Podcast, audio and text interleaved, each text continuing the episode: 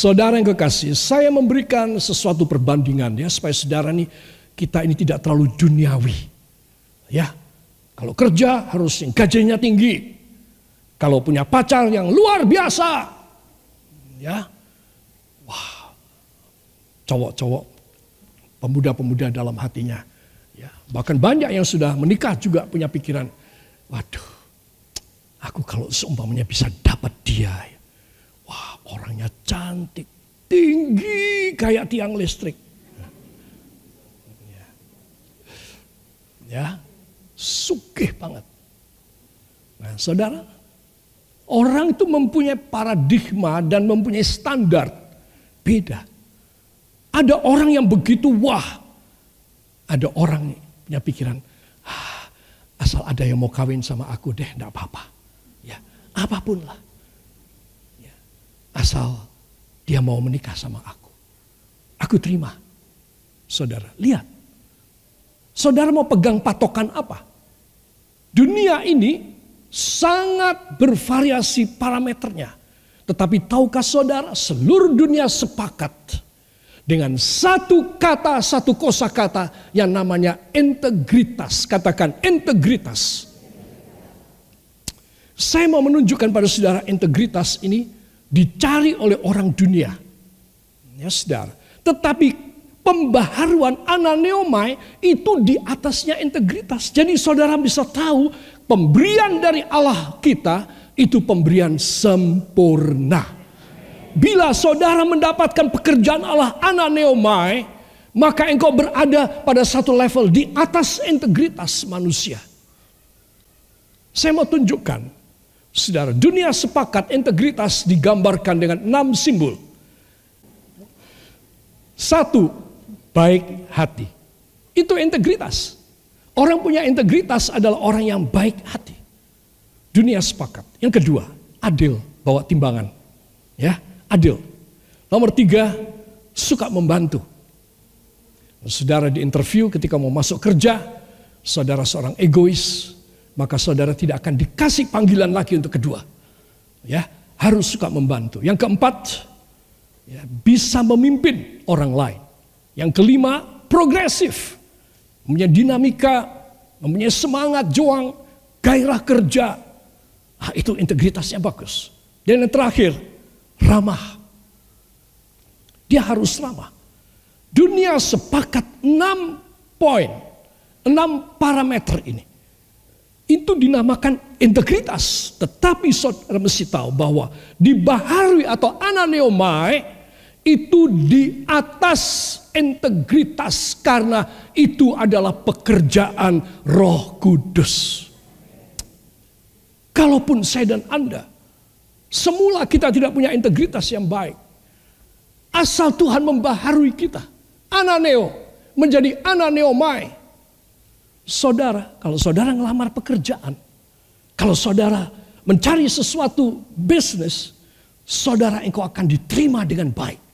Karena engkau mempunyai satu kriteria karakteristik di atas integritas. Apa namanya? Ananeomai. Itulah yang Tuhan mau beri. Jadi kita orang dikasih sangu oleh Tuhan, dikasih perlengkapan. God equipped every one of us this morning through His words, His promise, His authority, His power to make and remake us again so that we can have the characteristic of God. That is ananeo and ananeomai. Saudara, Tuhan mau memberi kepada saya. Ini di atas integritas. Kalau saya dan saudara cuma enam poin ini aja, saudara, Saudara sama dengan orang dunia yang lain. Saudara bukan istimewa. Barangkali saudara punya nilai enam poin ini bagus, cuma enam angkanya. Orang lain bisa sembilan. Saudara. Tetapi bila saudara mempunyai ananeo dan ananeomai, saudara engkau mempunyai kelas yang beda yang mendapat belas kasih Tuhan. Katakan kelas saya adalah kelas dari orang yang menerima belas kasih Tuhan. Angkat tangan, ucapkan terima kasih kepadanya. Terima kasih Bapa, kami ini bukan apa-apa.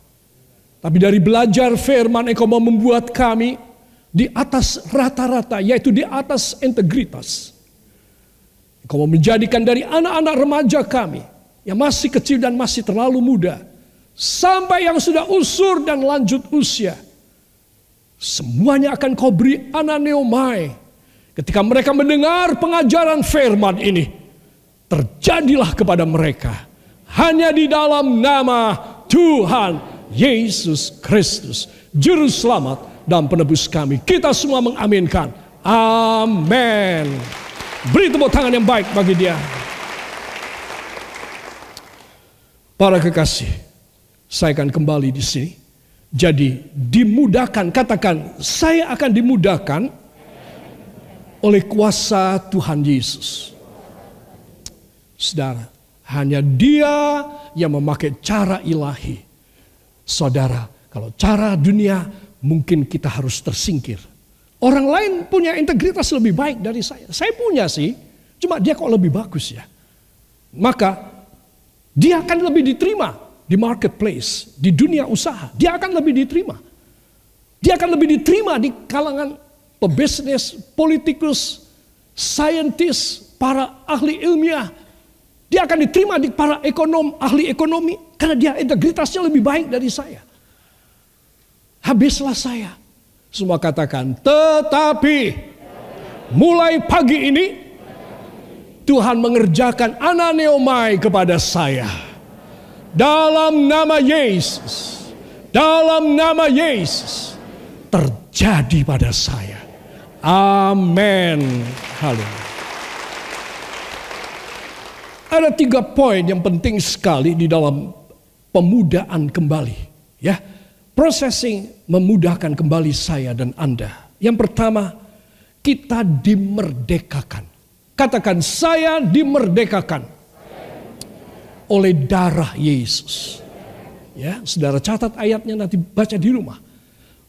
Matius dua belas ayat delapan belas dan dua puluh delapan. Ayat dua puluh delapan mengatakan, bila aku dengan rohku membebaskan engkau, maka engkau merdeka dengan sesungguhnya. Amin. Kemerdekaan nomor satu, harus merdeka. Saudara lihat pria ini rantainya sudah patah, ya. Rantainya sudah tidak membelenggu dia lagi, tapi sudah dipatahkan oleh Tuhan Yesus. Nomor satu, harus ada kemerdekaan. Dari apa? Dari penjajahan dosa. Kalau saya masih dijajah oleh dosa, saya tidak bisa dimudahkan oleh kuasa Yesus. Saya harus dimerdekakan dari dosa saya. Itu sebab sebentar saya akan makan perjamuan kudus, supaya hidup saya disucikan, dimerdekakan dari semua ikatan dan rantai dosa. Kalau saudara terpengaruh oleh teman terus-menerus, teman itu merantai saudara. Saudara diikat oleh teman saudara yang baik, yang kasih ini, kasih itu, ngajak ini, ngajak itu, segala macam. Kelihatannya bagus banget dia. Ya, di dunia tidak ada duanya. Bagus sekali. Sangat baik sama saudara. Padahal engkau dirantai. Saudara, engkau dibelenggu oleh dia. Engkau diperbudak sama dia. Engkau harus nurut sama dia. Saudara. Tetapi kalau saudara pada pagi ini datang kepada Yesus, Tuhan, hancurkan dan patahkan semua rantai dosa. Rantai hubungan relativitas yang relatif-relatif, yang kenalan-kenalan dan dan persosialisasi saya yang tidak baik. Patahkan Tuhan. Tuhan bilang, aku akan patahkan. Aku akan merdekakan kamu, anakku. Supaya kalau kamu sudah merdeka, kuasaku boleh masuk di dalam hidupmu. Banyak orang kecewa karena dia tidak merasakan kuasa Allah terjadi pada dia. Kecewa. Dan akhirnya mundur dari Tuhan. Menyalahkan Tuhan. Menyalahkan Alkitab. Menyalahkan hamba Tuhan. Menyalahkan gereja. Saudara, dan mereka lebih drastis lagi ini itu segala macam. Anda tahu apa sebab? Karena sebetulnya mereka itu tidak mau dimerdekakan. Mereka masih cinta dengan teman-teman mereka yang berdosa, dengan kebiasaan-kebiasaan mereka yang tidak karu-karuan, cara mencari duit mereka yang tidak halal. Mereka masih suka di sana. Itu sebab Tuhan tidak akan pernah mau menjawab dia sampai mati. Saudara. Itu sebab Anda dan saya harus tahu gimana caranya saya ambil hati Tuhan. Yaitu saya harus pro dia, saya harus blok sama dia. Saya harus rangkul dia. Saya harus peluk dia. Supaya dia tidak memukul saya. Supaya saya dilepaskan daripada semua yang membelenggu hidup saya. Mending sekali saya memilih Tuhan. Saya memeluk Tuhan dan bersekutu dengan Tuhan. Daripada saya memeluk dan bersekutu dengan teman-teman saya yang tidak baik. Mending sekali saya bersekutu dengan Tuhan. Dia yang menyelamatkan nyawa saya. Ketika saya mati, dia yang memberikan anugerah sorga kepada saya, kepada saudara. Masa engkau tidak pro sama Tuhan? Masa engkau tidak mau memeluk dia? Kau bodoh sekali. Saya bilang, kau bodoh sekali. Sebab Anda harus memeluk dia, harus mengutamakan dia nomor satu dalam hidupmu. Supaya apa? Supaya engkau selamat. Haleluya. Orang yang merdeka, maka dia diberi tenaga dan kuasa. Katakan, saya akan diberi tenaga dan kuasa melalui firman dan Roh Kudus. Ya, saudara, ini indah sekali. Kalau saudara baca nanti di rumah, satu Korintus dua ayat empat dan lima, Rasul Paulus mengatakan, kalau aku datang kepadamu, aku hanya menyampaikan firman yang penuh kuasa. Bukan firman dengan kata-kata hikmat dan pengetahuan. Dalam Alkitab bahasa Inggris indah sekali dikatakan, I will give to you the words of God in the demonstration of the power of God. Kalau aku datang kepadamu, aku bukan cuma kasih kata-kata yang bagus. Kata-kata mutiara. Pepatah-pepatah yang puitis dan romantik. Tidak, aku datang membawa kuasa. Amin. Katakan, yang saya butuhkan adalah kuasa Allah. Demonstrasi kuasa Allah. Saudara, itulah yang Tuhan inginkan. Satu demonstrasi daripada Tuhan. Ya, supaya apa? Supaya kita mengalami, aduh, aku mengalami sakit, aku mengalami tidak punya duit, aku mengalami pencobaan dan problema begitu hebat. Aku mendengar firman, aku dilepaskan. Amin. Itulah yang Tuhan mau beri. Katakan, tenaga dan kuasa. Setelah diberikan kepada saya, saya bisa menyalurkan kepada orang-orang lain. Supaya mereka mengalami kemerdekaan yang sama seperti saya. Amin. Saudara, inilah yang Tuhan mau beri dalam hidup kita. Dan yang ketiga, otoritas. Katakan, otoritas. Kalau nomor dua ini tenaga dan kuasa, ya. Saya pernah memberikan satu satu perumpamaan, ya, satu perumpamaan. Di dalam kekuatan tenaga mesin motor saudara, sepeda motor ataupun mobil, ya, atau semua kendaraan lah, ya saudara. Mereka mempunyai dua dua kosakata. Yang pertama adalah tenaga, yaitu tenaga kuda, tenaga kuda, horsepower atau wattage, watt, berapa watt mesinnya itu. Dan kedua, mereka mempunyai torsi atau torch, saudara. Kalau tenaganya besar tetapi torsinya kecil, sama aja tidak ada artinya. Makan bensinnya banyak, ya, ongkosnya mahal. Tetapi orang semakin pintar, yang dibesarin adalah torsinya. Berapa newton meter, N M-nya berapa, saudara. Nah, walaupun tenaganya, torsinya barangkali cuma seratus lima belas H P, horsepower, ya. Itu rata-rata mobil sedan yang kelas menengah seratus lima belas. Tetapi kalau dia punya torsi tiga ratus sampai empat ratus, wah, jangan main-main. ya, mobil dengan tenaga empat ratus tenaga kuda, empat ratus H P sekalipun musuh mobil kecil ini kalah dia. Jadi selain tenaga atau kuasa ada otoritas.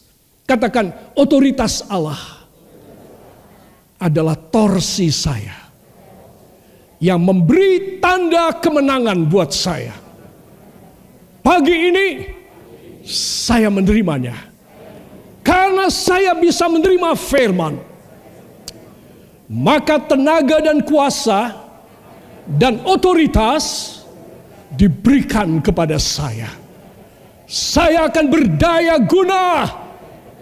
Saya akan luar biasa sesuai kehendak Allah dalam nama Yesus. Amin. Beri tepuk tangan yang baik bagi dia. Kalau saudara punya rohani, punya jasmani, fisik dan rohani istimewa dimudahkan oleh Tuhan, maka saudara, saya akan tutup dengan doa saudara dahsyat. Doa yang timbul dari hati yang sungguh-sungguh. Dengan benar, dengan sungguh-sungguh hati didoakan, titik-titik kuasanya sangat besar. Nah, saya harus mencapai target dari khotbah saya. Bahwa doa saudara dan hidup saudara berkhasiat. Amin. Itu sebab penting sekali. Dimulai dari kemerdekaan. Katakan saya harus dimerdekakan. Harus menerima tenaga dan kuasa. Dan otoritas ilahi. Di dalam Yesus Kristus. Supaya saya menjadi manusia yang efektif. Yang penuh kuasa Allah. Sehingga doa-doa saya mudah dikabulkan. Amin. Haleluya. Satu Raja-Raja delapan ayat lima puluh sembilan kita akan baca bersama. Siap? Satu, dua. Hendaklah perkataan yang telah kupohonkan tadi di hadapan Tuhan dekat pada Tuhan Allah kita siang dan malam, supaya ia memberikan keadilan kepada hambanya dan kepada umatnya Israel menurut yang perlu pada setiap hari. Beri tepuk tangan bagi dia. Wow. Saya memberi dua warna. Kalau kita membaca warna biru, satu, dua. Perkataan yang telah kupohonkan dekat pada Tuhan Allah kita siang dan malam pada setiap hari. Wow. Hebat sekali. Apa perkataan yang telah kupohonkan kepadamu? Bahasa Indonesianya adalah D O A. Apa? Doa. Ini yang kita katakan setiap hari di hadirat Allah. Jadi saudara, apa yang Tuhan mau beri tadi pada slide sebelum ini, Tuhan mau memberikan kuasa, tenaga dan kuasa dan otoritas, itu untuk kefaidaan kita. Supaya kita hidupnya efektif, praktis, dan kita mempunyai kuasa, ya saudara, yang penuh daripada Allah. Perkataan yang kita pohonkan siang dan malam pada setiap hari mudah dikabulkan. Amin. Saya tutup sedikit lagi beberapa menit. Ya saudara, tidak sampai setengah jam. Ya. Dalam satu Raja-Raja delapan lima puluh sembilan, apa, apa sih yang pada setiap hari wajib umatnya lakukan? Apa? Doa.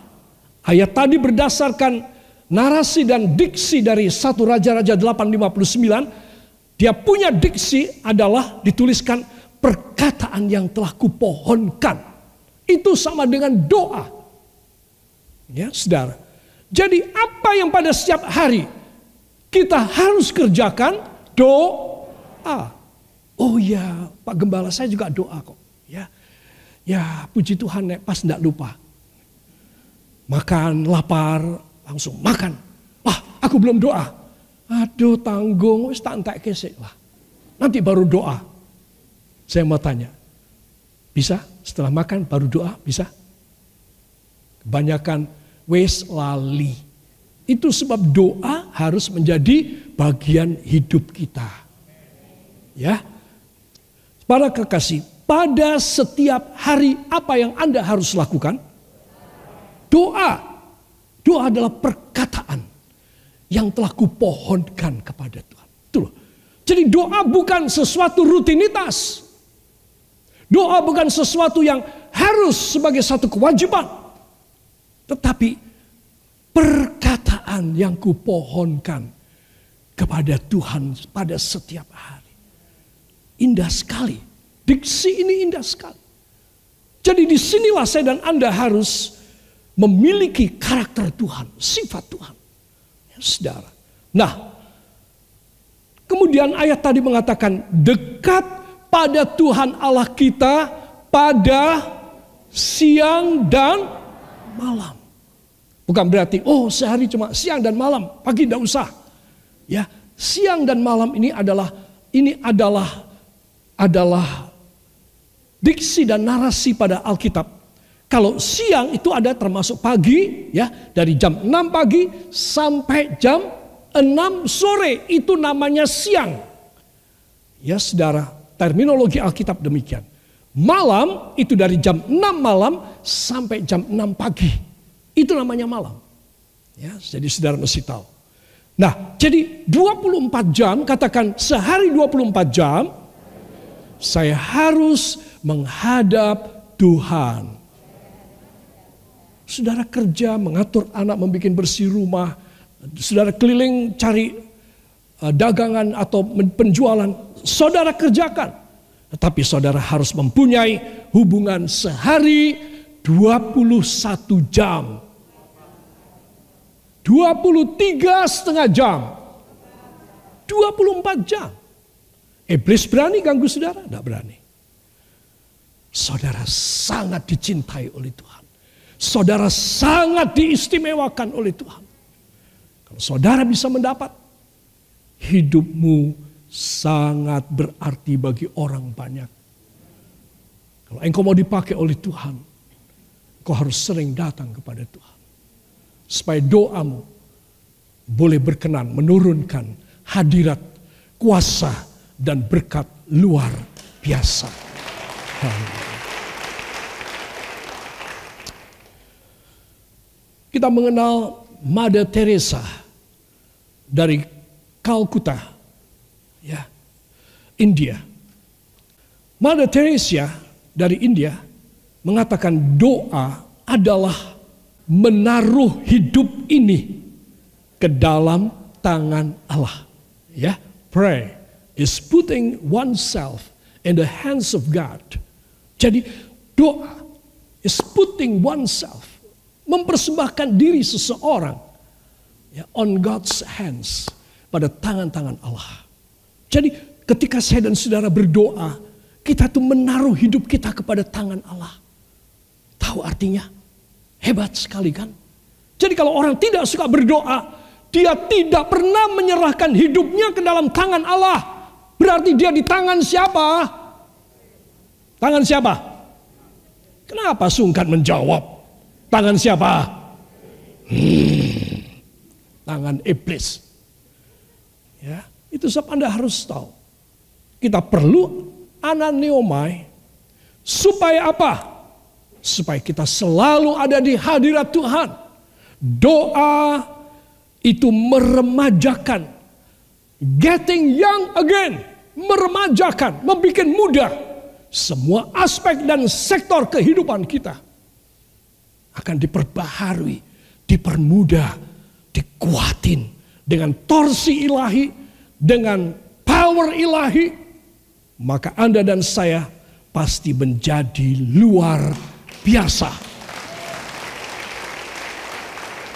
Itu sebab jangan tinggalkan persekutuan saudara dengan Roh Kudus di dalam doa.